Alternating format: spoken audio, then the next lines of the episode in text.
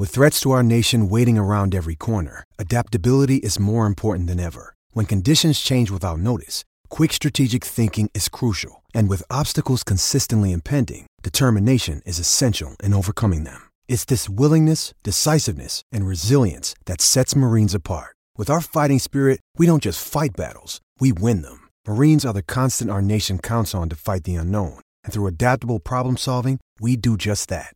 Learn more at marines.com. Well, people, Crimson Tide sent its senior class out royally over the weekend with a 66 3 win over Western Carolina inside Bryant Denny Stadium on senior day.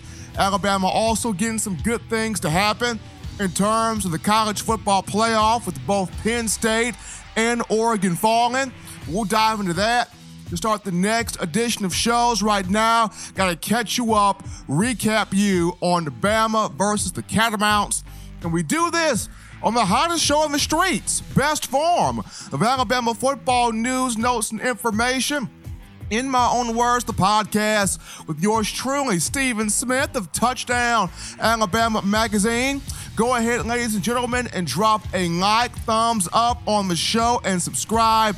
Gotta continue getting you the best in news, notes, information, and content on Alabama football.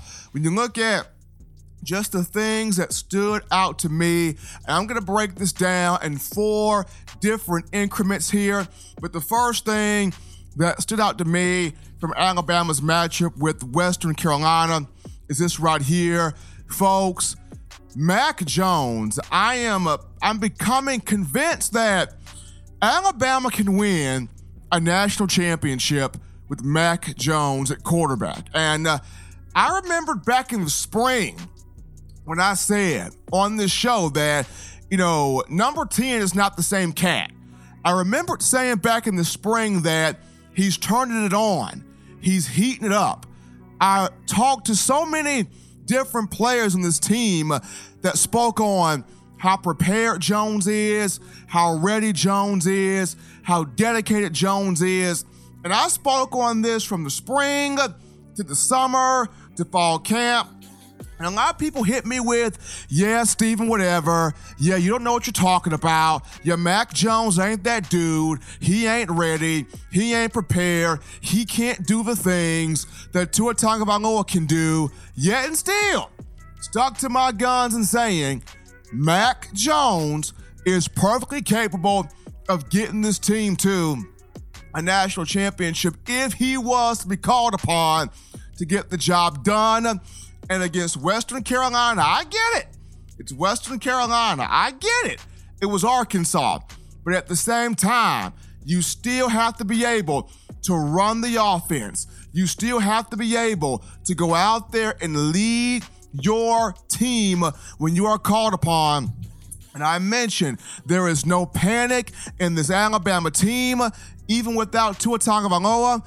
And uh, I know he was there over the weekend very proud, very happy to see him there, and he supported his guys. But even with him out, there is no panic in this Bama team, and it starts with Mac Jones, who went out there against Western Carolina, and though I would have liked to have seen uh, Steve Sarkisian allow him to throw the ball a little bit more, but what Jones did do, highly, highly efficient. Even took some deep shots downfield and hit on a couple of them. 10 of 12 passing for 275 yards, near 300. Three touchdowns, no picks. Second game this season in which he's put up at least three scores, and he was part of, or he anchored the second time this season to which Alabama had a game where it scored at least 60 points.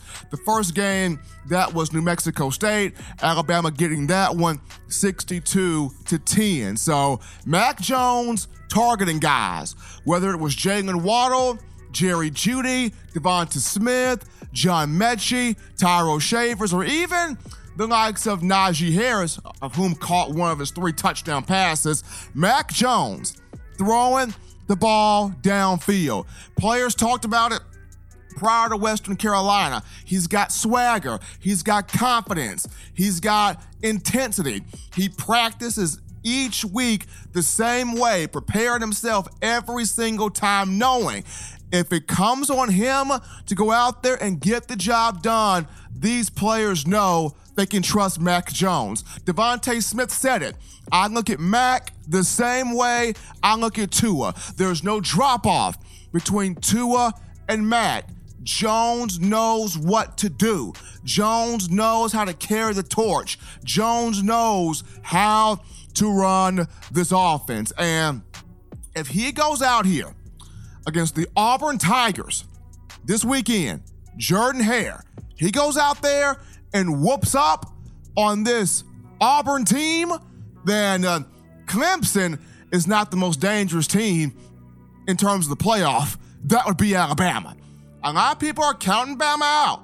They've counted Bama out simply based on if Tua's not in the playoff, if Tua's not the quarterback, if Tonga Tagovailoa is not running this group, I'm not buying Alabama. I don't trust Alabama. I'm not putting stock in this team.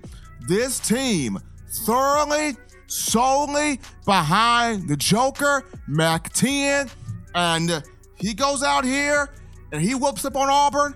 All I gotta say, folks, watch out. Bama becomes the most dangerous team if it comes down, when it comes down to the college football playoff, especially if they get in here. So Jones growing in confidence, this team growing around him in confidence. The coaching staff knows what this young man is capable of, and he continues to make believe to make doubters into believers or proving the doubters and the criticism wrong. So the first thing that stood out to me from the matchup was Mac Jones and his performance. We're going to take a break here in uh, delivering the four things that stood out to me. When we come back, we dive into the second standout from Bama, Western Carolina. As always, folks, you're listening to In My Own Words. Don't touch that dial. We're coming back.